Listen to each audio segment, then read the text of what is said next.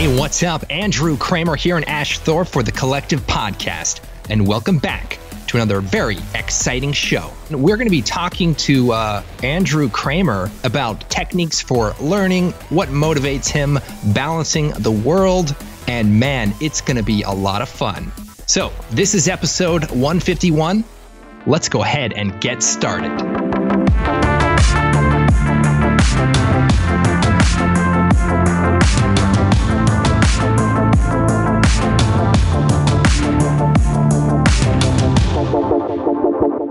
So um, yeah, we've been we've been conversing for some time now, and you've been uh, a, a, quiet and um, highly you know um, anticipated and requested guest to come on the show. So first and foremost, thank you for spending time with us today, or me actually, I say us. Um, Andrew's not here right now. Other Andrew, Andrew Hawryluk. But um, yeah, thank you. I know you're busy and you got a busy life and all kinds of stuff going on. So thanks for being on the show. Yeah, absolutely. I appreciate you uh, having me on, inviting me, and uh, it's great to be here. It's funny we've been working in the same kind of space and on very similar kind of projects for such a long time, but we've never really conversed, you know, maybe outside of like a couple tweets like cool dude, you know, like thumbs up Andrew, you know, like very casual conversation. So I'm really interested to kind of dig deeper and talk about some of these different dynamics and there's been a lot of requests and questions we kind of asked the audience um, the other day you know, we're, hey, we're going to have Andrew on. You guys have any questions? And there was a lot of responses to that. Um, you have a lot of people that love you, though. You have a huge positive following. That's really great, man. Yeah, they're super supportive. And, you know, like ever since the beginning of Video Copilot, their sort of uh, energy has sort of helped fuel my focus on coming up with new things and innovating on new things. So uh, I definitely owe a lot of the success of Video Copilot to that sort of energetic visual effects community. And so I definitely have to say thank you to everybody who's listening and everybody out there that's uh, getting into it as well. Yeah, it almost feels like the energy that you have and that you're putting out to the world is like you're getting it back in tenfold. Do you feel that same way? hundred percent. Yeah. And I don't think you you you can always have a personal drive for the things that you want to do and the things that you want to accomplish. And there's nothing like having the exterior sort of world, you know, give you feedback and, you know, help give you ideas and and just kind of seeing what everybody's doing. You know, it just helps when you're not feeling that sort of 100% energy to get back on that thing and to come up with something that you know will blow people away or you know you want to be able to show someone a new way to do something and that sort of focus can only come from sort of that community uh, you know guidance and and inspiration yeah, definitely. There's a weird synergy that happens, and it's really quite interesting. I I was born in '83, so I was like before the cell phone, you know, like I think the internet was probably around, but it was just nowhere, nec- like nobody's using it properly at that point. But it's really interesting to see it kind of, even as myself as a, as an artist and designer and all, whatever, um, watching the industry itself change and the internet itself as a tool, as a, as a device to kind of connect with people. Um, there's a really great positive side to it, which I think what you've noticed, and there's also like the negative side to it, but um, we'll talk about both and kind of you know one one or the other. But it's really cool. I agree with you. There's a really interesting community, and there's there seems to be a really great community around um, people sharing ideas and concepts and learning a lot.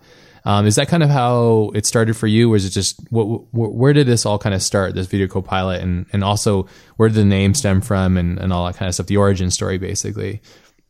Sure. Well, uh, you know, like this podcast, like getting a chance to sit down and talk to other professionals about what we do and the specific things that we run into and how we can get better at them and what are other people doing to solve these problems.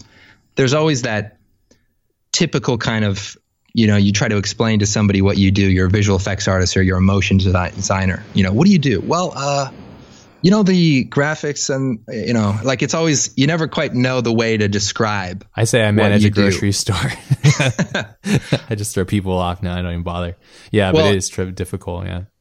And so to be able to talk to other people about what you're so passionate about and that's sort of how video copilot got started. And yeah this was in the days before youtube uh, you know i was one of the uh, Creative Cow, uh, After Effects Hmm. people, and early on I was doing tutorials basically on things that I learned how to do, and it was always just looking at the community and seeing people wonder about how you would create this, and I think movies like The Matrix and other visual effects kind of based movies were popping up and people just wanted to know how do you take how do you do that? How do you do that? And i sort of thought man this is what i want to do and i might as well learn how to do it and simultaneously i was creating the tutorials to sort of share it with other people and hopefully help sort of build my skill set up so that i could also continue creating movies creating software which is where we sort of got into in a in a big way and in sort of a natural way because Yeah. you you want to create something and then there's not a great way to do it or it's really expensive to do it that was always something that inspired me to create stuff that's easily accessible to people. Make tutorials that are free that people can watch. Create stuff that will encourage people to learn. And if you can create a tool a software something that really helps people do something even more innovative or, or, or quicker or faster and you want to hire a programmer and put that together that people will be willing to support that side of your business but at the same time you always want to be having real value. And especially now the internet nobody falls for these sort of fake value things. Like you know you go to a website and it's got like a free section and it's like some random stuff that nobody is really interested in. I've always wanted to be able to offer stuff that is real value so that people are encouraged to learn and that's like the best way to not stop someone who is inspired to learn something and then they realize oh i can't i need that software i have to buy something and any kind of discouragement why people are learning is never a good thing Yeah, of course. I mean, because learning is basically failing, you know, and you have to be comfortable in the fact that you're going to fail. But it's it's an understanding that journey and knowing that at the end of this experience of failing, you're, you're going to get there to somewhere that you want to. Basically, you're going to transform, right? And you and the internet's a great tool that I've noticed for me personally as I learn is because you're instantly able to access other people from across the globe and you're able to like get into their mind and see how they work and dissect how they work. And um, you have a really great way, I think, of communicating normally very complex things. How long did it take you to kind of have that flow with education and getting people energized and excited? Um, how many Tony Robbins videos have you watched? I mean, yeah i just have them on loop in the background just playing in your sleep. yeah, yeah I, I remember the very first tutorial i did i remember trying to be very professional yeah, because I wanted to sort of be like some of the other tutorial makers that were doing it at the time and be very professional and very, you know, paced. And it wasn't maybe about five or six tutorials in, I started being a little bit more like myself, basically. Hmm. And strangely, people seem to respond a lot more to that. And of course, you're doing some very intricate things. And to just keep it light, keep people focused on what you're doing, it, it's a lot like doing a speech or something. You know, there there are things that are not extremely exciting, but if you start the video with "Welcome to a very exciting tutorial," then you've sort of brainwashed them into believing that. yeah. Well, sort of.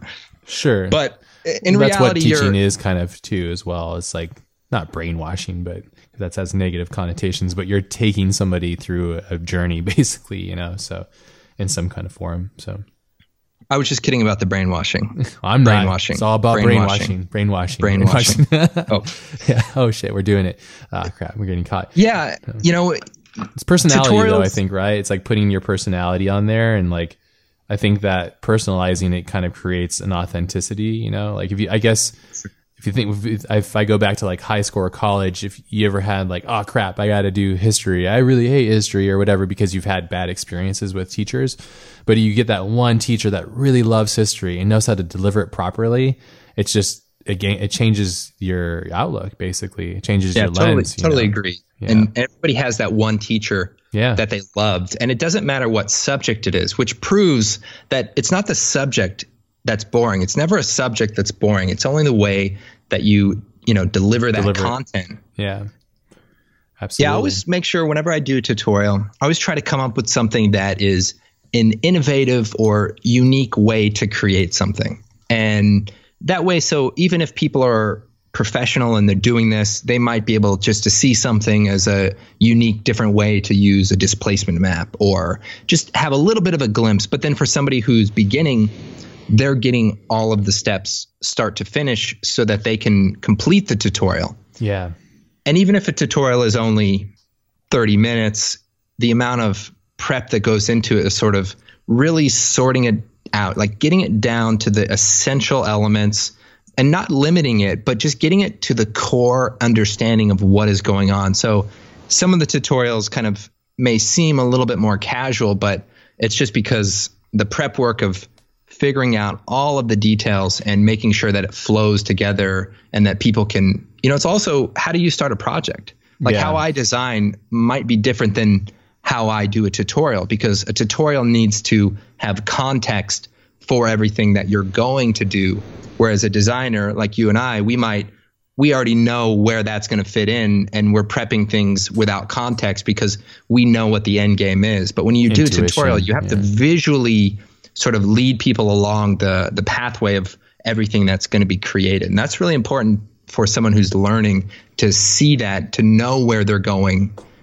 And that's why I always try to show people what we're going to be creating in the beginning so that they have a sense of yeah where everything is going. Yeah, where you're going basically, and having that route to kind of help them understand that this is where we're going to eventually be. You know, it's just which is interesting. You're tapping into some really interesting things. I think that is synonymous with learning and online learning as well, which is like, where's the cool button? You know, um, where's that cool button? I want to, I want that cool button. How do I become you, or how do I do that thing that you're showing me quickly. Um, and it, it is difficult, you know, like we talk about the, like an artist's intuition, uh, which comes from years and years of smashing your head against the wall, trying to figure out, you know, what works for you best. Um, translating that and, and, and, siphoning that down into, you know, a, a, a, tightly wound tutorial can be very challenging. So I, I applaud you because your tutorials are lots, lots of fun. There's a lot of interesting personality that comes in there. And I think it's really important. I think that's what separates you from basically other people, you know, which I think is really cool. And at what point in your, you know, teaching career, if you would call it that, I imagine probably would, um, is when you started to discover that that personality started to shine through and then you started to really embrace it and then started in, incorporate it into your overall flow and delivering content. Yeah, I think I think it took a couple of years if I'm being honest. Yeah. I think once I understood that I could just be myself as long as I created good content, as long as I took the time to research and put together good ideas and deliver them, then I could be myself. And believe me, it was such a relief because trying to be sort of a professional teacher uh, was not an easy thing to do. It's and very challenging. So, yeah. Yes. So if you can be yourself, it's always going to be an easier way to uh, to teach. And I think also it's just a natural way too. Like if you're sort of sitting with someone and you're talking about stuff and you're noticing things or you're making a you know a joke here and there. And of course not to sort of distract from what you're what you're learning but it keeps it more casual. It keeps it more uh, friendlier. So people don't feel like they want to go watch a quick video that they see referred to on the side of the youtube tab. Yeah.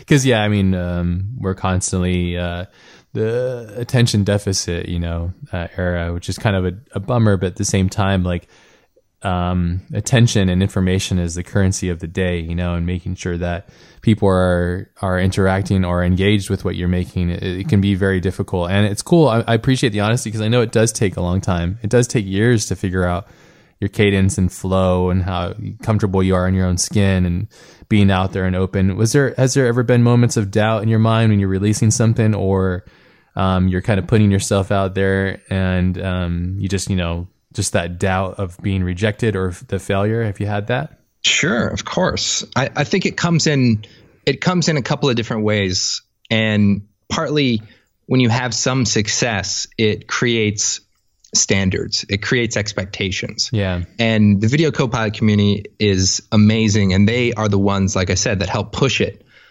But sometimes it's hard to sort of maintain that level. And it's not that you can't do it, it's just that it's very hard to consistently do it in the same amount of time that you previously did it. Mm. So, in the idea, and believe me, let me just first start off by saying there's no question that the consistency and some of the things at Video Copilot have not been ideal. And there's a lot of different reasons why, and I could probably write a whole book on that, and that book will probably never even come out. But the main thing is you want to create something that's really good, and you say, all right, um, say take like Saber, our free plugin for sort of these energy light beams. We had this plugin kind of being developed as more or less a Saber lightsaber plugin, and as we're developing it, I didn't feel like the glow was good enough. And so we must have spent two weeks minimum getting the glow right. And it's not just about what the glow looks like, it's about how the glow looks when you increase the radius, how it falls off, how how can you control a glow like that? And we we like to sort of set deadlines for ourselves. And that is really useful and really important to actually finishing things. But at the same time, you know, when, you're trying to do a free plugin, you think, all right, well, what's one more week because I can make it this much better if I can just fix these two things or add these other two features. People will understand. So that extra week comes and then you're like, oh, you know what? I need some more noise options and I need some distortion. And then, oh, you know what would be cool if it could work with masks and text layers? You sort of discover all of the possibilities. Hmm. And I'm you know, I'm a bit of a technologist, if you will. I, I create software. So I'm always thinking of how something could work and how you could simplify something. And so what happens is you want to create something. And as you're working on it, you realize how much better it could be and how much if I just spend one more day, if I just do a little bit here, and then next thing you know, a week blows by and you know, eventually it comes out and people have been, you know, the response has been really great to to that plugin and to the FX Console plugin. And it just really goes down to the the the time it takes to create quality tools just con- consistently grows. And you can't just say, "All right, let me make something and release it," because you're always going to find ways to improve it along the way. Mm, yeah and constantly wanting to improve it too. And it's cool, like when you can kind of lift the hood. I'm a, I'm really into cars, so maybe it's a similar analogy. I'm not necessarily into software and, and coding and all that kind of stuff. Probably should because I know it's an interesting avenue, but um, I guess it's like lifting the hood and seeing what the factory's given you, and then you go, hmm, I wonder if I can make a better plenum or a way that this could transition, or to get colder air here, or adjust the turbo balance or something like that, or the, the up the boost on here to get more horsepower or whatever it might be. Um, but seeing those possibilities is it's always really revealing and really quite interesting because oftentimes when you get these things from the professionals or the corporation, you're like, okay, this is the end all be all, right? Because these are like thousands of people behind this effort, but then when you kind of see like, oh, there's just humans behind this, and there there could be better ways of doing these different things. It's got to be pretty liberating, huh? Uh, for sure, and especially working on my own projects, my own shorts, and things like that, is you run into interesting problems. And and so you you recently did uh, like a couple of short films, short pieces, and you probably know the feeling of working on something and realizing that you can make something a lot better, or you can change something that was planned for one way and change it into something totally different. Yeah, it's liberating. And it's yeah, but at the same time, it has there's this sort of like endless possibility of things that you can do to make something better. Never ending. And never ending. and that's something that I'm working on getting better at. And I think as much as you want to sort of do everything and make everything as great as it can be, you know, there's also something to be said about having consistency and creating barriers so that you can share the ideas and the concepts you have more frequently and and get things out so you know like you look at something that you spend a lot of time on or i guess i think about with plugins sometimes you create a plugin and people maybe just use the plugin, like say optical flares. Like you put a lens flare into a shot and add some text and you put it into a movie trailer. I always think that just because a plugin makes something easier to do, you should take that time that you save and put it back into another aspect of the work that you mm. otherwise wouldn't have been able to. Yeah, I agree. Yeah, I rarely ever use plugins just default. I always augment it to different things because I feel like it's good to know. Because um, I figure if I'm using this one thing, then there's a million other people behind me using the same thing. So it's like in my best interest to kind of break it down and try to find out the nuances that fit best to me, like a tailor made suit. But everybody yep. has to each his own, you know. So yeah. I, I, well, I, think there's just there's just a different practice to it though. But you're right. I mean, it's time efficiency is real estate time efficiency, which is great. You know, it's really smart to use it to think like that. Well, software has come a really long way. So like everything is always getting better, and we can't think back to a time before software had the capabilities that it currently has.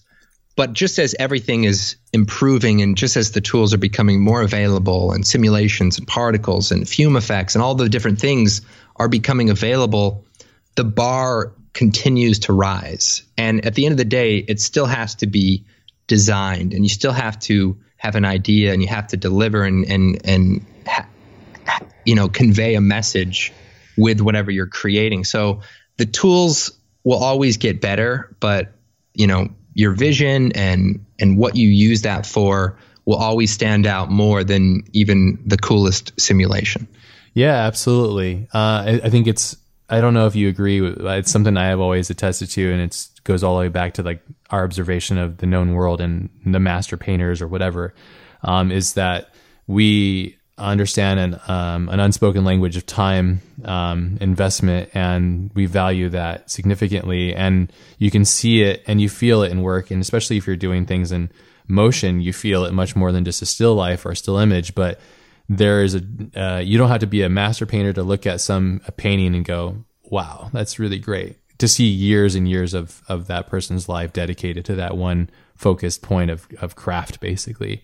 And i think that uh, goes and ties line, uh, in line really well with the idea of, of having plugins and augmenting them and using them to tailor made custom like for what you need it to be basically which i think is really important you know?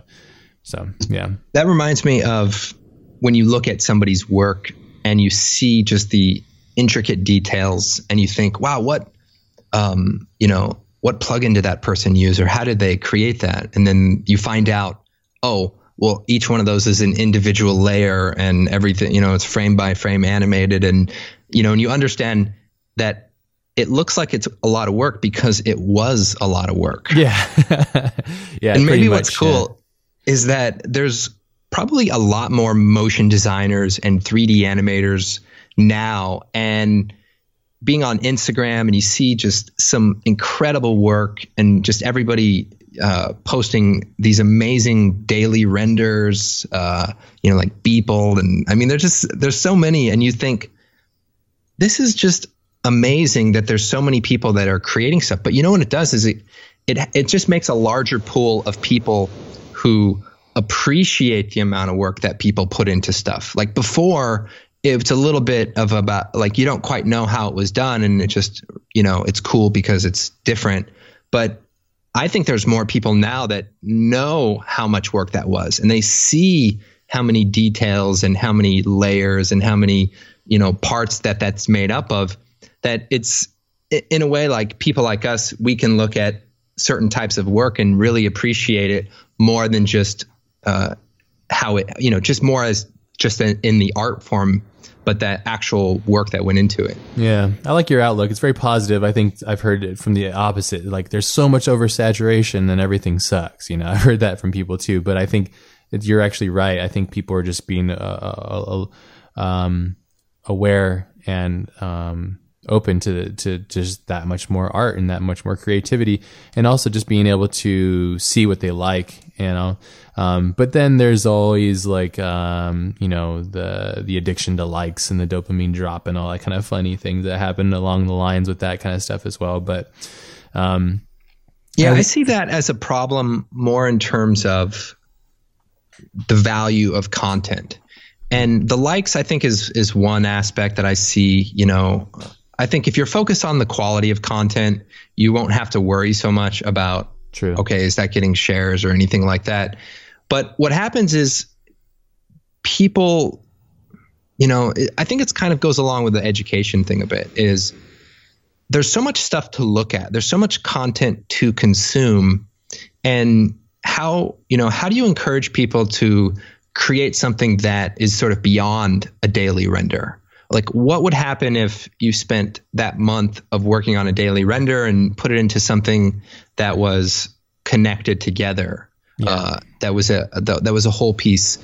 It seems like there's places for this to go, and I, and I always try to be optimistic. And I think the the value of putting together something that is that is larger and that that goes beyond a single thing is what's going to break through to that next level because yep. people want to create more stuff and if they have maybe you know if there's an incentive to create something that is longer and more interesting and that will you know maybe by effect will be shared more and people will check it out more and that will encourage more people to put more time over a longer period of time to create stuff instead of just uh, you know a short period of time yeah no i agree um, yeah the, the everyday phenomenon is you know all due to mike um, Beeple, which is great and it's awesome but i it's funny i've had this exact conversation with a couple of my friends and who do every days and um,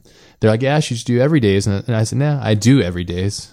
I just don't share them with people. It's like my short films, you know, or it's like I'm working every day on a project or, um, cause I always have passion projects, always. Yeah. There's always a passion project active in my life, whether I'm actually doing it in the computer or I'm sketching it or I'm thinking about it or writing ideas for it. It's just how I work. And so I think well, you're the right. Problem, though. The problem with Mike is that he does the everydays and he does passion projects and he works on professional stuff. So that guy's just destroying it for all of us. yeah, but it's good though. Like it's good to have. Um, like I, I, love surrounding myself with with my friends like Mike and and Vitali yeah. and Miche and and all these guys are just like on that. They're at the top of that bell curve, you know. And for me, I love being around that because it's just like a reminder of how far away I am and, and how much more I have to go. But I love that because it's just a reminder of like there's so much more to learn. And for me, it's like that's so cool. Like it would be such a shame is if there was a, a, an end to this thing. There's no such thing. There's never a master. Nobody ever is the best at this stuff. There's always going to be somebody that's better, either in the future or in the past. And it's just like I love that humbling understanding. At least that's the way I look at it. Uh, absolutely. I mean, yeah. if they're really good, just unfollow them so that you don't have to see all their awesome stuff every day. Or follow them and love them and find out how to be like them and figure out what makes them tick. You know, like yeah, that's. I, I think for people who want to get into it, it, you know, ask yourself what what do you want to accomplish as an artist? I think the one a days are great because they sort of force you to try something different and to evolve on your own skill set. I've even kind of I haven't got into the one a day, but sort of one every now and then. And it has helped me to focus in on something different and try something that I wouldn't otherwise try. And that's great for learning. So if people want to use that as a as a sort of forced education to, you know, keep them consistently trying new things, you just have to look at all of the different forms of creating and say what is going to be the best thing for me and what do I want to learn? How do I want to get better? And one a days I think does does that for a lot of people. People um, who want to create a film and they just want to create a short film. Making a short film is a great way to figure out all of the problems of creating a short film. By the way, I've figured them all out. No, not even, not even close. Not even close. Every every Nobody time you knows. do something new, Nobody yeah, knows. yeah, so, and, and that's how it is. That's how it should be too. It's just like what I didn't even knew this this problem existed, you know, until I had to hit it right on the face, you know. So no, I think that's uh that's great advice, and I think that's really it's, it's key. You know, I think it's really key to um, the process of learning. I also think it's really important to to fail and be okay with that failure. And if you don't want to fail in public, then fail quietly to yourself, and the, but like keep yourself um, with your your your goals on it. And what you're talking about with like the everydays, there's this one thing I used to do with my friend Sam. We used to um, years back, which is really good. And I think the, what you're getting at is is tracing your habits finding what habits are doing what and how to trigger them and also to identify them. Because a lot of times in life, we go through habitual um, rotations, basically. Get up, you brush your teeth, whatever, you read your email, you take a shower, whatever your routine is. Those are like commonplace, like common rituals that you do.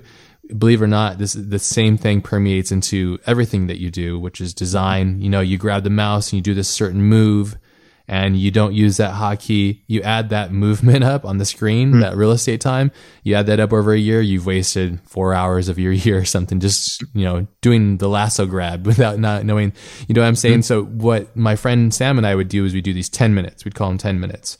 We get on Skype and we'd say, okay, we're going to make a movie poster. It was always like a design of some sort, something you can make in 10 minutes. We'd say, okay, we're going to get here. We're going to spend 10 minutes we both go away, we do it, we have a title and a basic premise, and we go off and we do it 10 minutes and we just blast, just try to make the best thing f- as fast as possible.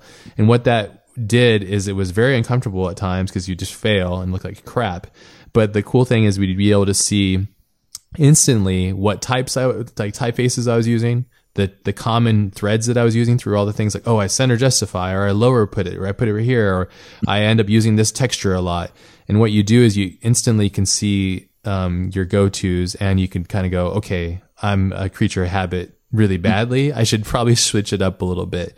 But um, that's a two way street. Sometimes, you know, I always think about when I talk about these kind of things, I always reference in my mind. Have you ever watched uh, Jiro Dreams of Sushi? No. Ah, you should watch it. It's very good. It, it's a documentary about a sushi wait, wait, master. It's about the sushi place in Japan where yes, yes. Oh yeah, and he pays attention to your left hand and he puts it down. Yes. If you're left-handed. Yeah, I have seen that. Okay, okay great. So you, you see his route is is different from my route, which is he sits there and he focuses so intensely on that one thing and he's just brilliant at it because he spent and dedicated his whole life to it. Um, for me, I'm like a jack of all trades. I'm trying to do all these different things and stuff. So there's different routes to it. And what I'm getting at is my way is not the right way. His way is not the right way. Your way is whatever it is that makes you happy is the right way. At least that's yeah. my, my thoughts. I don't know what you think about that. Well, you know, you getting on Skype and sort of sharing those 10 minute uh, sessions, I think is really interesting and really cool. Uh, one thing I've been thinking about with Video Copilot and just sort of online learning in general is that there doesn't seem to be a place or a way for people to learn collectively. Like it feels like forums aren't really no, the place. No good. No. Yeah, they're no good. They don't have that kind of connectivity. Need more. And and I've been trying to think about what what could we do at Video Copilot to encourage more of that connective and, and actually it's very similar to what you talked about with Skype and this is just in the very early stages of of planning but one of the ideas was to create a participation challenge right? Where you would sign up essentially you know not even really sign up you just like queue yourself up and it would join you with say another person or two other people. And then there would be a a challenge that would be delivered to everyone. Yep. And the idea was you get to work with someone that you've never worked with with a different skill set that does different things and you would then get together talk about how you might accomplish this, who can do what, hmm. and everybody could sort of meld together their skills and share things with people who are beginners and then people who uh, you know have never worked with teams like that was something that I actually have a hard time with that is working with like how do you distribute the work? Like creative work is something that you want to have your finger in every single facet. Yeah. But and the reality is you can't do everything. And I think particularly on Star Wars, uh, you know, working with Jace and those guys, it was it was sort of my you know beginning into understanding how you can fracture up great designing and ideas and get a lot of people to work at a high level in order to create a lot of a lot of you know finished work. Yeah that's and directing. that was just not sure. And and that's just something that i wasn't always you know doing. And so to be able to experience that and to solve the problems of of distributing that I, like i think that's something that could be valuable for even people on the internet as a way to and and you know you're working in a group and hopefully that will sort of encourage people and and again short challenges things that people can accomplish even if they have a job and things like that so Yeah. it's it's an idea that I'm not 100% sure and I'm sure it'll Should do it. evolve Should do Yeah, it. I- it's so funny you bring this up. It's almost exactly like verbatim the things you're saying. We're going to be doing that at Learn Squared, and Learn Squared is basically what you just said. It's like having two opposites teach one another, and that adversity and that challenge of learning something. Say you have like a fashion designer learns how to do ZBrush. It's like they've never used ZBrush before, but them with their high level mind and their mindset and I think having that's brilliant it's that's, That's brilliant. That's how you learn because you learn under that pressure. You know that pressure. Yeah. You're just like I gotta kill it. I gotta be great. Um, my stride and growth has just like gone up crazy because I have the resources, I have the great people, and I also have the audience that I'm feeding basically. So I have a lot of things to fill. You know. So, but yeah, you should do it because I think I think your audience would love that. Challenges are great, and I think. Um, you're absolutely right. I think there's a place for forums, and it was the '90s, and we're we're forward. We got to move forward, and I think using Skype, GoTo meetings, all these different um, things that we have at, um, ways of getting a hold of communicating with others around the globe. I mean, it's that's I don't know. For me, I love making projects and I love making them with people that I admire and.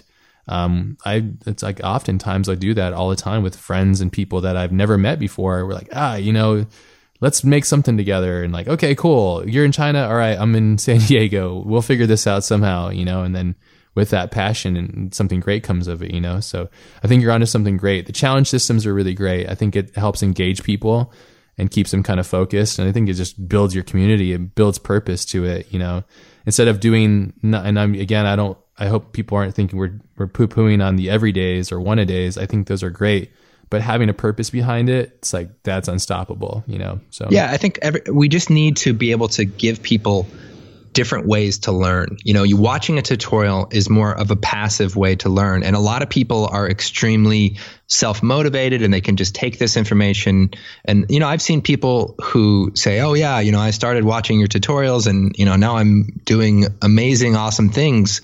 And it's always nice of them to say, you know, thank you and uh, I of course appreciate that.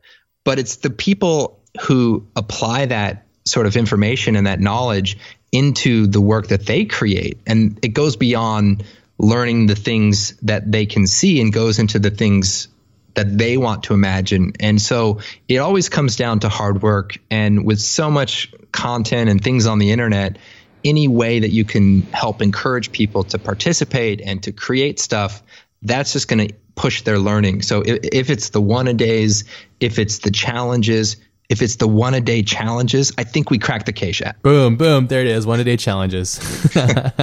no, definitely. There's something that is interesting there. There, the dynamics and the psychology of human growth and development and learning and, and communicating ideas and dealing with that in the very abstract realm of artistic creation. I mean, it's such like crazy waters, you know, it really is. You know, mm-hmm. firsthand. I mean, you've been doing this for years, you know. How I mean, what's the thoughts? I mean, you got you have quite a, an empire now. Would you consider it an empire? What you have? I mean, I wouldn't consider it an empire, but a You don't seem uh, egotistical, but like I like a strong battalion, a strong battalion. All right, Yeah. awesome. And and is there something about is, is do you have that pressure and that weight on you? Does it is is it does it weigh heavy on you or does it feel great? Does do you feel like in life this is your purpose and you feel you know this is your destiny or do you feel that it's it's a, it's a challenge for you at times? Well, I think I think both of those things. I think this is absolutely what I love doing, and I always look at the challenges. I, I never like to get complacent. You know, you say, "Wow, we just created a cool plugin, or we created a cool tutorial, and now we have to stop innovating." I think by the time something comes out that I'm really proud of, I'm already thinking about the next thing. And right now, we're in a period where we've been developing some new technology and some new uh, innovative tools that we think are going to be super cool and it's exciting to be able to show people what we've been working on because we've really been pushing the technological limits and that is just so fun for me to see what's available what tools are available now and how we can completely change the game on those and and add different you know methods of achieving certain effects or coming up with new faster workflows for people so mm.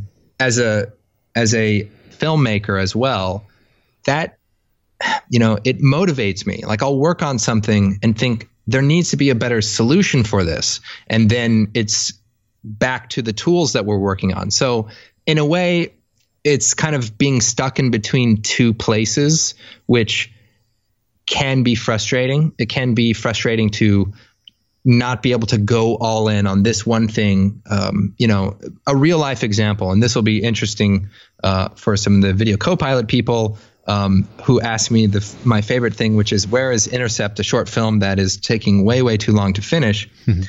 and uh, it's uh, you know I think uh, it's not lost on me on sort of the craziness of the situation, but it's it's it, it's sort of what happens when you are a technologist type of person who sees a problem and wants to solve it and wants to implement it implement it into uh, you know a vehicle car rig. You know we have some some car chase effects and yeah, we want to be able to sure so we want to be able to create a better car rig. And that in itself is a whole sort of deal which i won't get into all the de- all the particulars but sure.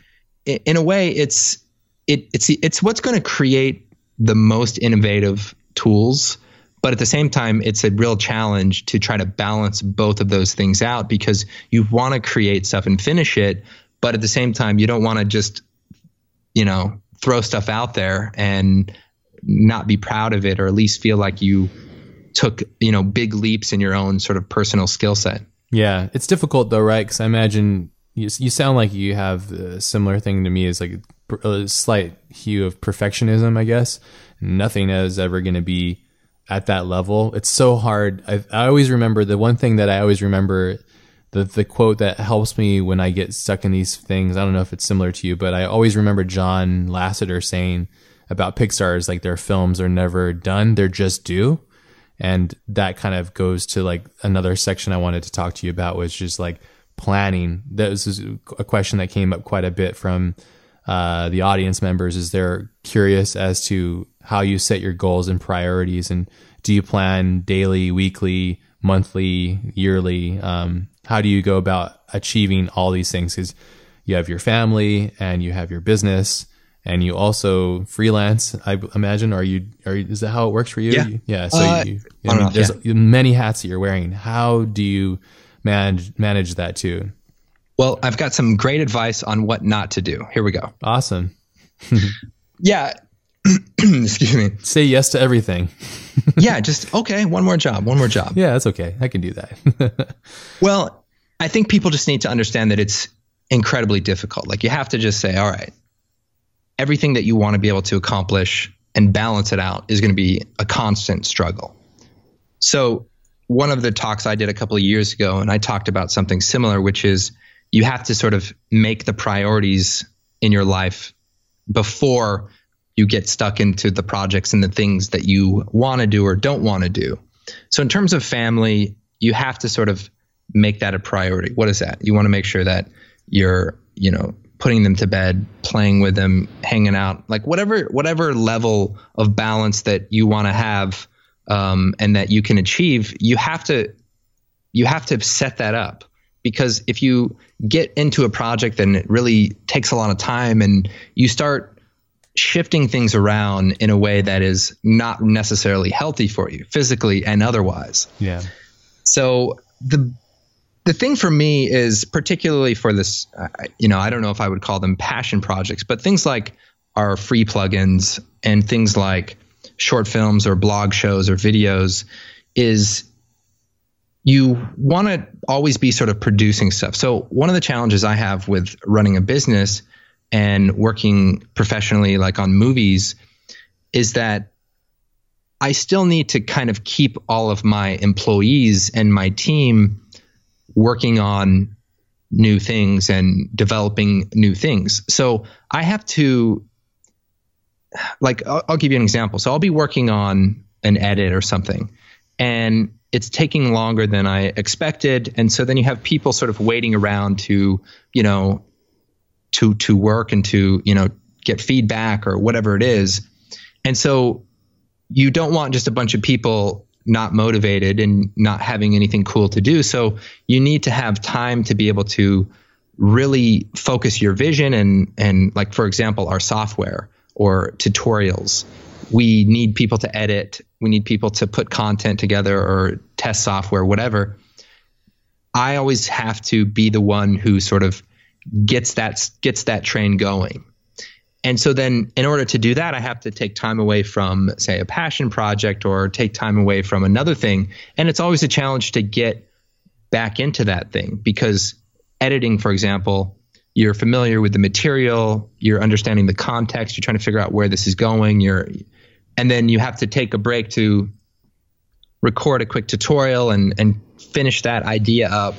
Well, coming back to it, you have to sort of reorient yourself.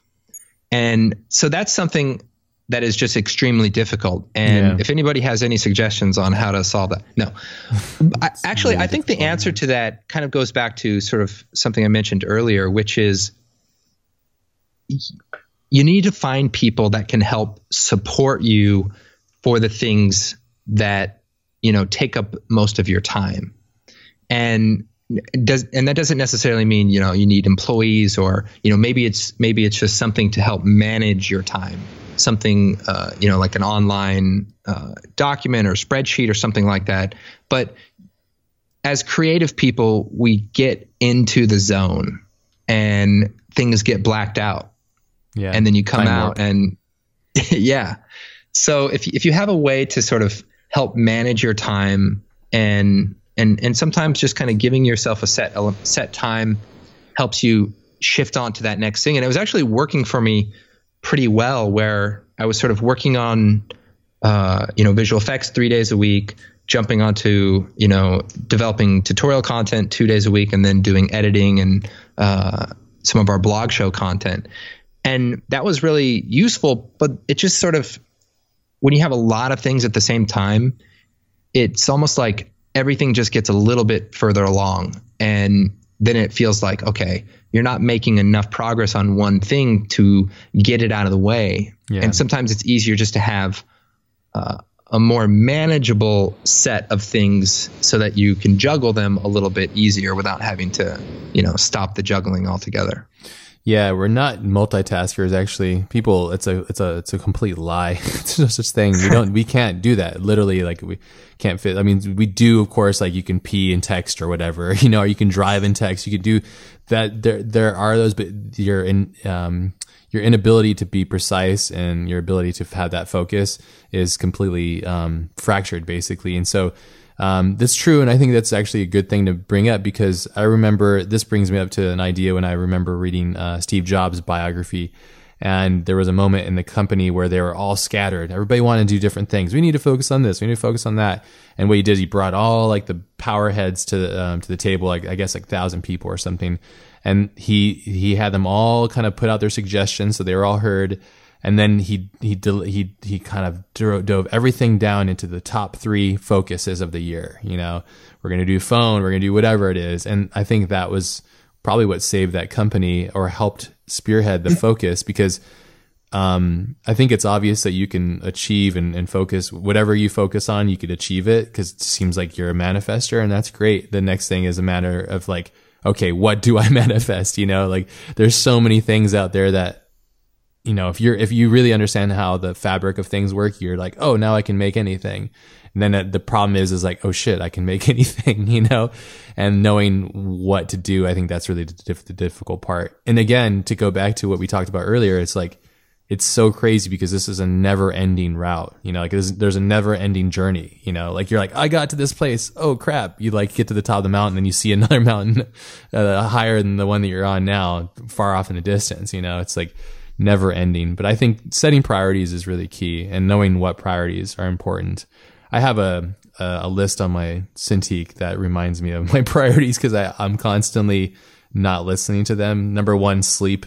The second one is eat and diet because if those are two, if those are bad, then I'm totally screwed. Number three is loved ones. Four is client work, and then five is personal work. And I often don't do that So, would I have it there well, just to remind myself as much yeah, as possible? And that's so. a, I think health is something, uh, you know, I've been able to get a little bit back in control of and, you know, eating and trying to exercise. And I think that just goes to the whole, the whole work balance, like the more physical level. And you kill yourself on the project and you put all this work into it, but you know, you can't just keep on doing that forever. Yeah. And I think I think as an industry and you know, I think people need to kind of be aware of that. And, you know, like even to the kind of chair they're sitting in, what are they, you know, doing all day long? Like we want to be able to keep doing this and having a balance of your physical health, having a balance of what work you're doing, uh, you know, th- that's all stuff that is part of the same equation. And when you're young, it's a lot easier to just kind of power through it, pull the all nighters, and that's sometimes will solve a temporary problem. But you know, that's that's what I'm kind of getting better at. I think is just having a more manageable balance. I'm sort hmm. of just over the apex of insanity, and which is a nice place to be, by the way. I and, like it. Yeah, I work. Yeah, yeah I like and and seeing kind of the outlook is really good. I feel like like I feel like where I can you know distribute certain types of work to be to be done and and how we develop our tools and what projects that we do professionally I, I have a much better sense of how I can manage that and still get things done and that you know that's something that unfortunately we all feel like we can do anything and so it really is just it's just a matter of being aware. Pay attention to what's going on while you're working on those crazy projects. And once you, it's like my kids, they'll go outside and they don't bring their jacket. Instead of saying, Hey, I told you to bring your jacket, you say, Hey, hey, don't put your arms inside of your shirt. I want you to be cold out here for a couple minutes because this is going to help you remember to wear your jacket next time.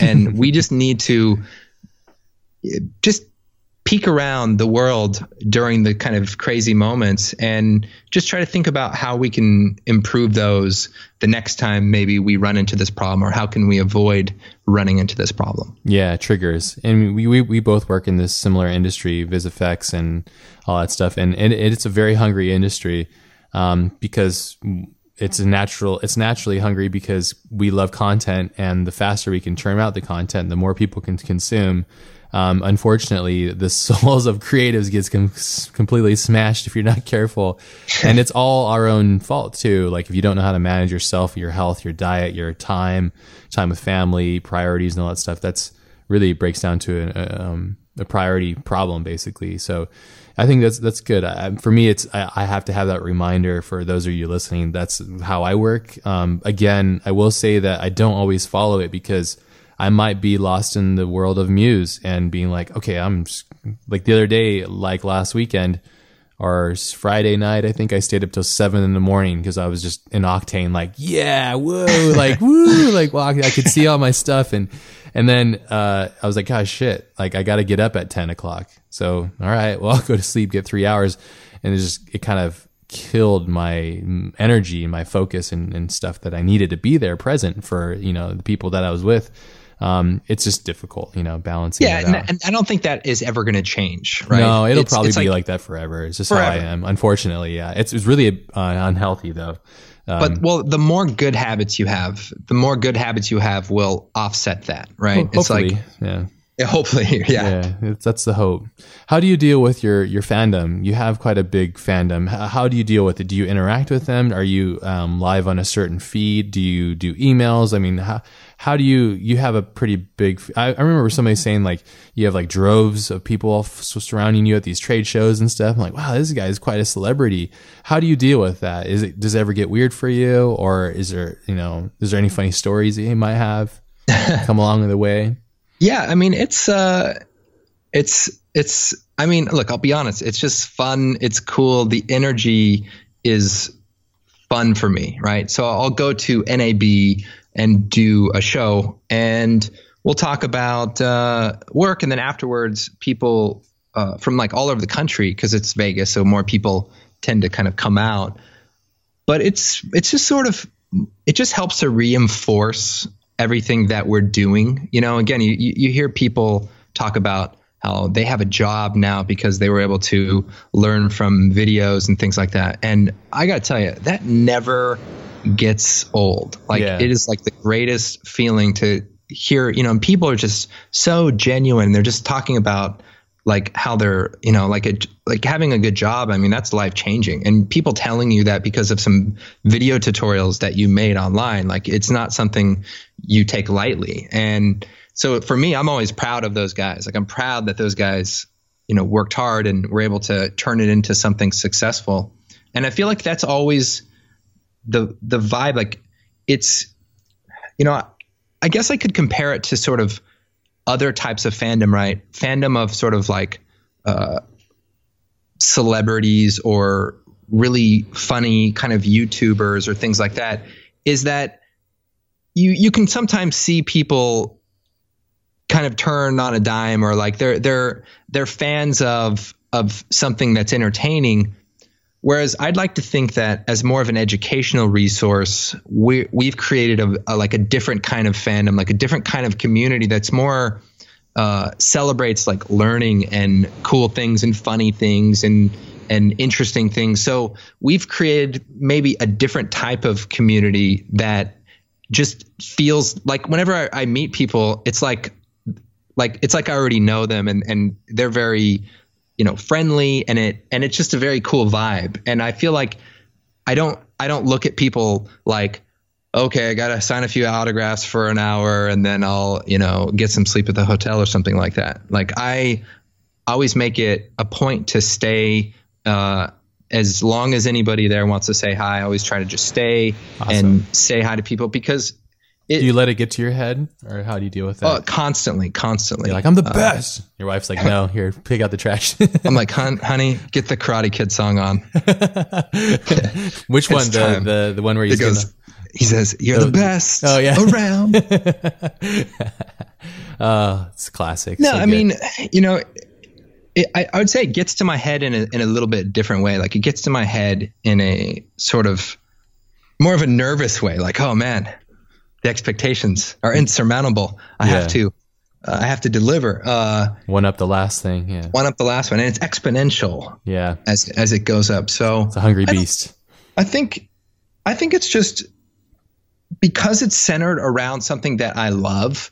I feel like we're all participating in the same thing. Mhm. And I guess I get to be at the center of that sometimes, which is fun for me because I'm kind of a a goofball or something like that. And so it's fun to just have an audience for some of the shenanigans. Like we'll do a blog show and like we're working on a new one right now where Sam gets his face melted off and we've filmed a bunch of like organic gooey slime and it's going to be a lot of fun and to be able to produce that episode and show people like genuinely cool tricks and techniques and do it in a way that is fun and entertaining there's nothing better and nothing funner for me to to do Yeah, that's awesome. So you're in your bliss, basically finding that bliss, and I think you're you're d- dealing with it quite well. Yeah, as long as you don't let the pressure consume you, you know. So because you see that a lot with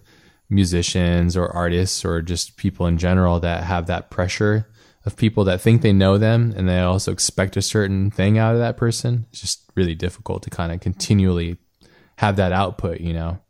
Um, it's taxing. It's a lot of work, but at the same time, that's if that's what your bliss is, then it, it's no, it's not work at all. Really, it's just kind of, it's like exhaling air, basically breathing. You know, so being in that bliss. How do you deal with um, negativity? Do you have do you do you encounter that at all, like trolls or just people that are shitty on the internet? Do you encounter that, and how do you deal with that? sometimes well first i do like a, a lookup on them and find their home address Yeah, and send them poop. um I usually send them poop. I I have a I have a toilet and then I also have a bag for the trolls and I put the poop in there and yeah I have a FedEx guy every day picks it up and sends it out. Yeah i guess. I, I don't know that i see i don't know that i see um too much sort of vitriol. Like it's not I, like i would say there's criticism sometimes or like hey there's a mistake right here or you don't need to do it that way. And i look at that and i'm like oh man this guy's right. Uh, oh well or i'll try to fix that next time. Um, i guess i'm somewhat lucky that i don't get the kind of just sort of general type of i mean now that i'm saying this we'll see what happens right yeah, Uh, you here they come. oh no Grab the forks, pitchforks. Yeah, I mean, occasionally you'll see a. Uh, I don't know. I think I think it's funny sometimes. I, I think I think you know, like I look at people that I admire, like movie directors and Sure. writers and people, and you see people. You know, the most awful things are said about them on the internet, and like I remember when I first started Video Copilot, we had a blog, and that was like the new thing. Like people could comment on your website. Like before, you just had like a counter on your website, and uh, the GeoCities website. Love that website. and once you in, had like commenting, you could actually get feedback. And I always thought that was a cool thing. And even if it was like negative stuff, I always saw that anytime somebody tried to respond to negative stuff on the internet, it was a complete disaster. yeah, you just. I don't think there was ever a time where somebody addressed some negative comment and thought, "Oh, I'm gonna, I'm gonna, I'm gonna fix this situation by arguing with this person." And I was lucky enough to see how that happened very early on in the sort of commenting of blogs, and so I always knew to sort of avoid trying to, you know, deal with that. And Yeah. look at look at everywhere. It's uh, uh, it, it just depends on the community that you're in too, right? Like there's certain types of subjects uh, that get people more fired up, and if if other creative people like directors and they can continue to create cool stuff in the midst of criticism or things like that, then you know someone making fun of my crappy tutorial, uh, I'll I'll try to carry on. good. I think it's perspective then, giving that perspective value and just acknowledging what it is for what it is and kind of moving forward and just focusing on the positive. Again, perspective. So I just didn't know if there was ever a time where you just like had some somebody hound you or give you like just shit and you're like, oh man, what the hell? So that's been like a kind of uh, a common thread that seems to be coming up more and more these days on discussions that I see. And I always think that this is a, an interesting platform to do to discuss such weird dynamics. Just it's kind of like people that are in their cars, you know, like people will talk a lot of shit or yell or honk or be an asshole in their car, but when they get out of it, they're quiet, you know, they don't do that. Or if you're in the grocery store, they don't start stepping on your heels, you know, if so, they're going to get an elbow in the face or something, you know? Sure. So, um, it's the same kind of thing. It's also just hiding behind the keyboard, which is a sad, sad thing. There was this, um, documentary that I watched um, a couple years ago called Indie Game, and then there's a next one, the next version. Have you seen that film, the Indie Game film? Not sure. I don't think so. Pretty good. I mean, it's it's awesome. It follows like these indie game developers as they're making their games and the trials and tribulations through it. It's pretty cool. It's very honest, and well, at least it feels honest. There's a second part to that that's pretty interesting. Very familiar, actually. I, I don't think I saw it, but it's like where all the guys are like living in a house while you know, and like working together, um, like in some like one bedroom apartment or something like that. Nah, Maybe that's a it. different May- one. Okay, maybe I saw a trailer for that for be something, like that. I think I've seen something that's like that too, but I can't remember the name of it. But yeah, it's interesting. Just the dynamics and how these people are dealing with the internet and the gamers too. They're just super gnarly. So yeah. Uh, another topic I want to talk about is like the concept of the underdog. Like I love the idea of like kind of how you built your career off the idea like okay, like there you're, these people that are using like flame and all this stuff, and I'm going to try and use this smaller, quote unquote, smaller, less powerful to what people think program After Effects and do similar quality. Um, is is that part of your nature? Have you always been like that, like the underdog kind of concept, or is this something that kind of evolved naturally over the years? Yeah, I, I think that was definitely one of the core, you know, elements of Video Copilot was Yeah. how do we deliver something that's more available to people? Like it started for me. I wanted to get into filmmaking and things like that, and you saw the cost of software. I remember one of the sort of big stock footage companies at the time was selling like a pack of like explosions, and it was like six hundred dollars or eight hundred dollars for some stock footage, and I just thought, standard definition, are you out of your mind? This is crazy. yeah. And I figured, you know what? What if I, you know, go out into the desert and have some fireballs and film some elements and create something that is more affordable and more available. And that whole philosophy was exactly what motivated me. In fact, there is a little bit of a story that ties this together a bit. Let's it was the it. first, okay, my very first visual effects studio that I ever worked at, which by the way has gone on to do some really cool work. So I guess they didn't need me. Um, I was working at a studio and they had like stock footage elements. I don't know how old I was. I was pretty young, maybe 18 or 19. And they had stock footage elements on their server of like smoke on a blue screen. And, you know, the idea was you could incorporate this into some of the visual effects work. And the supervisor was going over the you know the the network and the servers and how the render the render farm whatever. And he said oh yeah and there's an asset thing here and i'm just looking at that and i was like oh that's cool.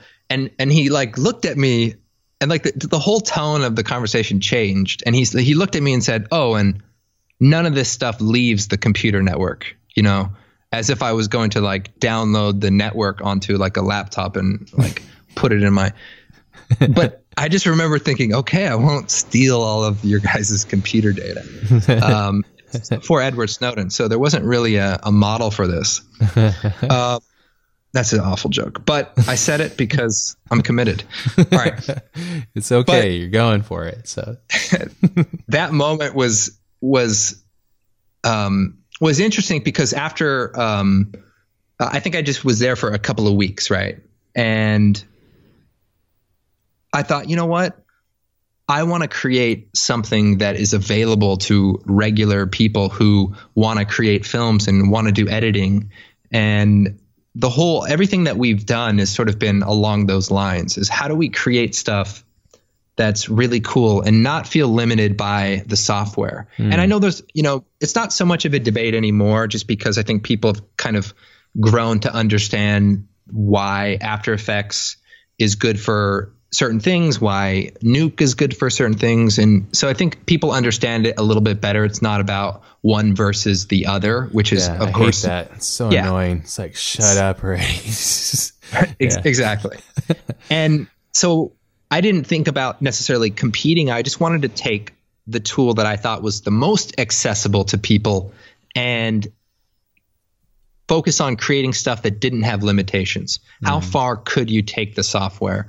With the plugins, with the things that are available. And, you know, there's something to be said about sort of the success of Video Copilot. And, you know, for me personally, to be able to get into digital graphics and video without having to spend a lot of money, obviously that would be something that other people would be interested in as well because at the time who knew how many people were into sort of digital video editing and stuff, there wasn't YouTube and hits, and you couldn't really track what people were interested in. And so once that sort of sprung off, and you could just see the amount of excitement from people to be able to see a tutorial and see like wow i didn't know i would be able to do this or this really opens up my eyes. It's always funny to see people watch a tutorial. Um, actually okay this is this is an interesting comment that i read somebody said uh, it was actually the recent water drop tutorial, and someone commented. They said, "Wow, when I first saw the preview, I thought, wow, this is amazing. This looks like real stock footage."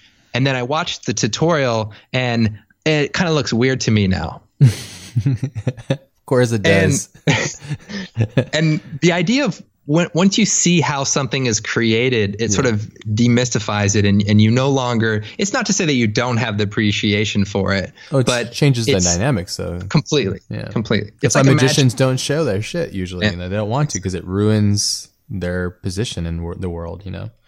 Yeah, exactly. It's like you look at a trick and you say, "Wow, that was amazing," and then you say, "Look, I just did this," and then it's like, "What a terrible! That's awful." But a yeah. second ago, you were your Amazed. mind was blown. Yeah. Yep because your imagination. It's kind of like the best horror films or like the best monster scare movies are the ones that are the darkest because you're using your psychological mind and your imagination to fill in the blanks basically of your own personal ha- horror, you know, a nightmare. Mm-hmm. So those are always the ones that stick the longest too for people. Same thing. It's that journey basically, the symbiotic journey. It is tough because when you're demystifying when you're demystifying um, traits of magic, you're gonna have to deal with that for sure. Yeah. Well, there was that guy that that magic guy with the, the Fox show, and he wore the mask. Yeah. and The magic's revealed, and it's like ah no. I think they got to him. The magic guys. I think they killed him, but did, did they? no, I don't know. I haven't seen him. I think he was supposed to be like uh um like one of the main dudes, like one of the main magic guys um in the industry, I think. Um I don't know, but I I thought when I remember seeing those shows, I was like, okay, cool, and I thought this is actually pretty good because what he's doing is he's dusting off the cobwebs and elevating the art form. And then you get the David Blaine's, you know, like totally. that whole nother level. And I think it takes like the general hobbyist and it kind of says, okay, you're either going to be a hobbyist or you're going to be a professional. Because sometimes people straddle the edge between that hobbyist and professional realm.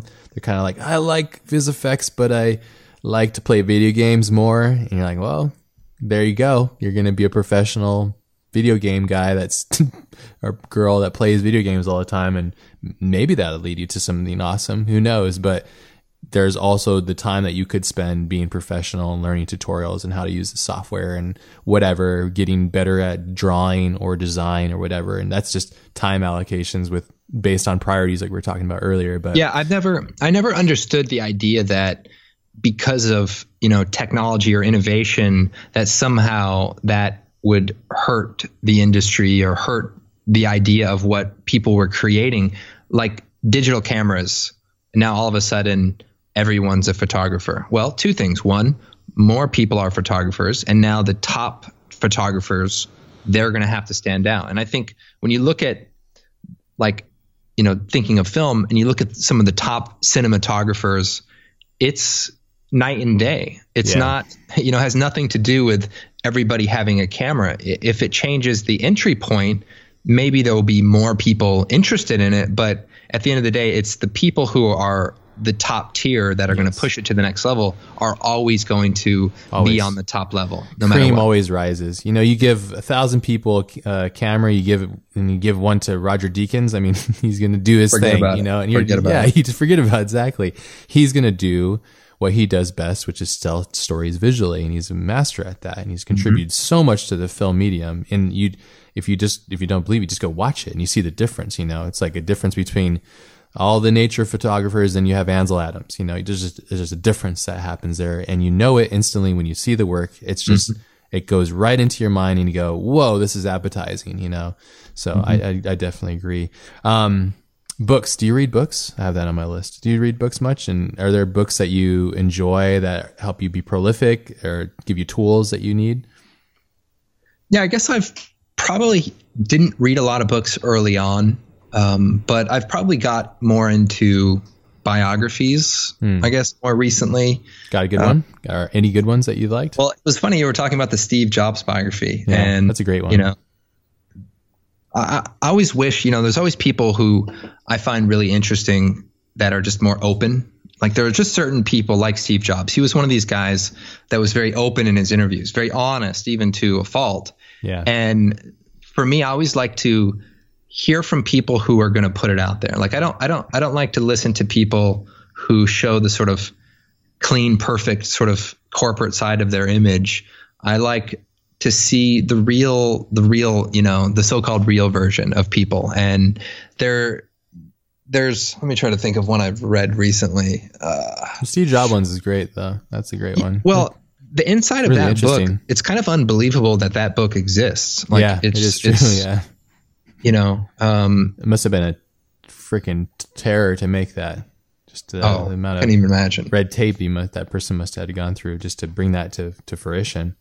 But it's really interesting. Uh, it's really as a family person too. It's like just really interesting to see the level that he had to go through, and just, it was, it's, it's really interesting. I read the Elon Musk one, and then the and then the um, Arnold Schwarzenegger one too, which are really Mm-hmm. interesting as well. So contemporary um, heroes, basically, or not heroes or villains or whatever people people that like them or not. So um, interesting people nonetheless. And one So- of the things you said earlier about, you know, having, uh, you know, having other artists in, you know, to teach the the class at uh, at the school, basically to be able to talk about different expertise. yeah, learn squared stuff. Yeah, yeah, and I think uh, that's a really kind of important thing that I always try to think about. Like when I go to the bookstore, I try to look at books that are in different categories than what I might be interested in. Good. Should be. And you you see any person who's passionate about something that's interesting to me. Mm-hmm. Like people who are just all in about this one thing or that one thing. Yeah. There there's always something to learn from people like that because they have a work ethic. They have the dedication and the precision of, of whatever they do. And you can look at what they do, and it's just like with the sushi uh, chef. Yeah, you, Jiro. You can see things in, in their nature that apply or that can change the way that you think about something that you do.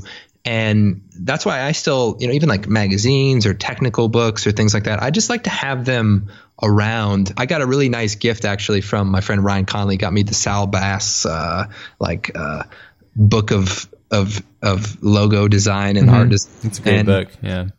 And you just have that thing around because you just pop it open and for some reason it just it inspires something that you were thinking about and because he's really know, good at what he does. He put a crazy amount of passion and focus into his work. Yeah. Yeah, yeah exactly. It's so timeless yeah. I think having having resources around to be able to just inadvertently inspire you and to to catch you off guard from what you might be thinking about because it's it's just it's hard to just look at the stuff that we do all day and be inspired by that without you know getting stuck into a weird loop like you need to go outside of yeah what what you love to to to get some perspective and you know it's a total echo cha- echo chamber that's for sure and being a I th- I couldn't agree with you more yeah being inspired by outside sources are so key I love watching like nature channels and then weird other documentaries and stuff. The, the last weird documentary I watched was this thing called Tickled. Have you seen that? No, I haven't. Oh, dude, just watch it. It's so bizarre. So bizarre. So good though. So good. Um, thoughts on software piracy? What's your thoughts on that? That's something that came up in the comments from people that wanted to know your thoughts on it. Dealing with that, you know, having an online business and then knowing people are basically stealing it. Um, well, I can't really, I can't really speak for other companies, but as far as sure, as far as what we do, um, you know, we, we just try to focus on creating good products good. that are affordable. Yeah. And you could try to worry about all of the different ways that it's going to be circumvented and, and make it a hassle for your customers and um, you know and, and I just don't really look at it that way. I don't necessarily see it as um, a massive problem for us I think we kind of benefit from um, what I think is super cool, which is I've you know I've perused these sort of uh, uh, pirating sites inadvertently, accidentally. I was looking for Pirates of the Caribbean. Next thing you know, I'm on this whereas. What's going on? Pirates of the Caribbean Bay. Yeah. Exactly. no, but you see, you see people talking about like Element or something like that, and I gotta tell you, it's the craziest thing. But you'll yeah. see people defending Video Copilot and saying, "Hey, man, you guys should support him. He does all this free stuff and does all this cool stuff. So if yeah. you can support him." And that I don't know, just that That's stuff cool. blows me away. Blows you have, me away. You have, you have, good, um, you have a good fandom, fan base, and and I think that's that's the best way, and that's how we approach it too. We're just like, you can't fight it. It's just like getting mad that it rained. It's just kind of like, mm, it is what it is. You gotta just yeah, grab an umbrella and go do your whatever you gotta do. You know, so yeah, focus the value on your content and the yes. time on the content. I think I think there's enough people who are willing to pay for quality content for a fair price. And if you focus too much on you know, I mean, there, there are certain industries, I won't even name what industries, but there are industries that are losing this battle precisely because of not not thinking about the customers who are wanting to buy it and they're thinking about the the piracy. And again, I don't pretend to understand the full ins and outs of that, so sure. I don't want to speak for that. But I agree, though. I've seen the same thing going on. It's a pattern, and it's going to eat itself alive if it's not if it's not self self aware, it's self checking. You know. So one yeah. of the smartest things I think Adobe did was go monthly. So smart, so smart. Like instead of like this huge barrier of entry for people that not they're not going to have like four five thousand dollars for this thing. You know it's like, oh, you just pay a small sum every month. It eventually equals out and then some. It's just, ah, it's so smart, you know? Yeah, I think, you know, I understand, I understand the complaint on sort of both sides of that and people who, you know, feel a little discouraged by it. I think the value, um, especially sort of looking at it in retrospect, is you know the value you get for all of the software. I think it's worth it. Yeah. And at the same time, you know, I understand some people who feel like they're they're not necessarily in it on that same level um, to where they want to maintain the the the cost of something. Um, but uh, if nothing, it gives a much more flexible barrier of entrance to people who want to get into it, and at the same time, it helps to maintain the uh, you know the value of the software moving forward. And of course, that's that's I think what customers that's what we need to do is sort of make sure that we're reaching out to uh, Adobe and letting them know the things that that we need and the things that we're seeing because they do tend to listen, but you just have to make sure that in a nice beast. way you're letting people, you know, letting them know that there are things that you need. Yeah. No, great. A couple last questions and we'll wrap it up. Good? Sure. Awesome. Okay. Uh, what's a perfect day for you? What's a good flow? Like, how does it work? Do you get sleep and you wake up and there's a certain amount of fraction time for different things? What, what's that perfect day for you? And have you experienced it? Sure. I think waking up from not sleeping too much okay. is always, I never want to sleep too much because then I feel like I have my whole day, but I'm not going to crash early so waking up, maybe getting about seven, seven and a half hours of sleep always feels good. I will uh, brew myself a, uh, nice espresso in the morning. Maybe have, uh, you know, some oatmeal or something like that. Just kind of get the day started. Check my emails. See what's going on. Have a few meetings, calls. After lunch is when I really start to sort of focus on what I want to accomplish. And I kind of tend to work more from about 2 p.m. to about 2 a.m. Obviously, kids come home from school and you know put the kids to bed and uh, you know hang out with them, do stuff. But I just try to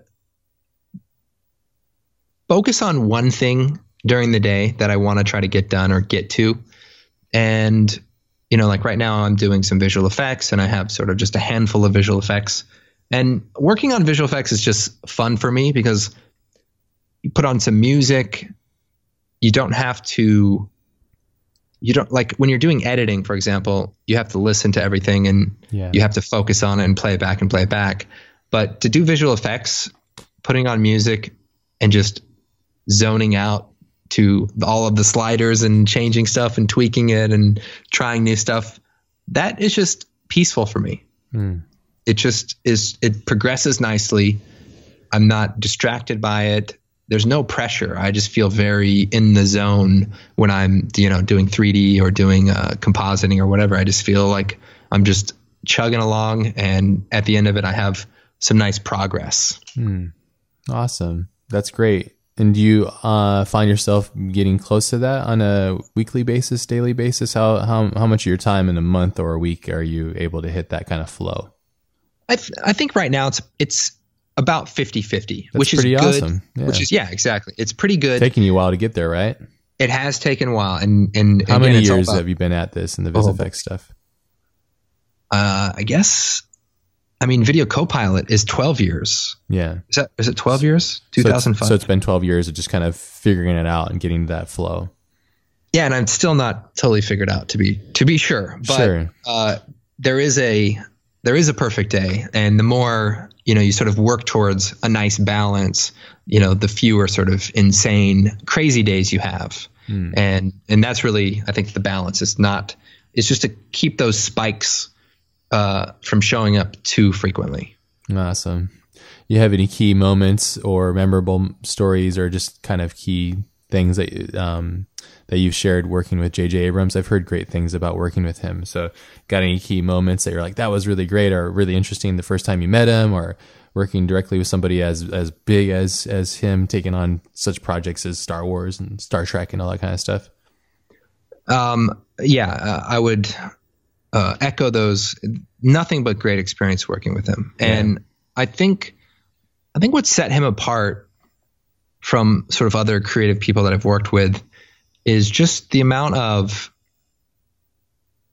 you know personal attention like he just really cares about the things that he's working on and and and the artists that are working on things. So it was always cool to work with him because you could you could ask him about stuff. You could ask him about how you know like how do you deal with this? How do you how do you how do you deal with that? And you know he would just share some thoughts and he would just he would just be super open um, and friendly and um, you know for me it was always motivating to work with him because he always inspired you to think bigger and to go past you know what you were comfortable with doing and gave you that flexibility mm. and you never felt like you don't want to risk doing something that is going to be weird or awkward. He would always um, you know anytime there'd be like changes or things like it was just always you never felt like oh i didn't like my work. You never felt discouraged. That's great. and there's just something about that that helped helped me become more ambitious because I never felt like oh, I don't want to go outside of my comfort zone and do something that isn't as good or that doesn't deliver. Um, there was, you know, nothing but growth, and and particularly, um, you know, in the last couple of years, you know, working on Star Wars, working on uh, Star Trek, like it, it was just. Uh, a complete career changer for me because I got to be a lot closer to a lot of things that were being developed. You know, like as a filmmaker, there's nothing more motivating than watching somebody else make a film. Mm, yeah. And you see this and you're just like, oh. at that big of a scale too. You're just like, wow, what a behemoth, you know? Yeah, exactly. Exactly. And so to see all of the things that go into it, um, and you know, and, and, he was always very inviting to the process. And that's awesome. So I, I've heard I, great I can't things, thank that guy. Yeah, I heard he's just a sweetheart, really great to work with, very open and very um, like allows you to like loosens up the leash almost basically, and like isn't super controlling. I mean, he gets good results because he he has that ability to work with others because that's really what a director is: is communicator and um, somebody that gets the best out of his team, his his or her team. Yeah, awesome. Last question. You ready? Sure. Is your body ready for this? Last question. Um, it's just uh, your goals for the future. Where are you at in five to 10 years from now? And do you think that far along? I didn't, um, excuse my voice is a little. I didn't used to think that far along, but I've begun thinking a little bit further along. Um, let me get some water. Okay.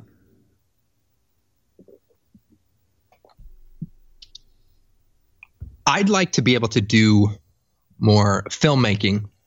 But in the next five years, we're working on some new software and some things that I'm excited to sort of finish. And part of creating software is showing people how that software works. Sure. And so my hope is in, you know, in the short term, in the next six months, really being able to roll out some of that stuff. And the platform that we're sort of developing we think can be something really useful to a wide range of digital artists. And so I want to be able to focus on creating tools that will empower other people. And then at the same time, I'd like to be able to just kind of keep what I've been doing and take on these sort of short film projects to sort of continue to develop my skills, develop the technology that we're working on. And, uh, you know, I'd love to direct a feature.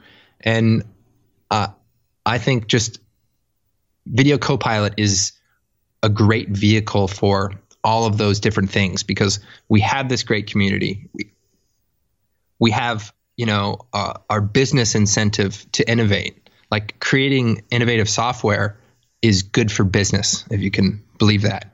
Yeah, absolutely.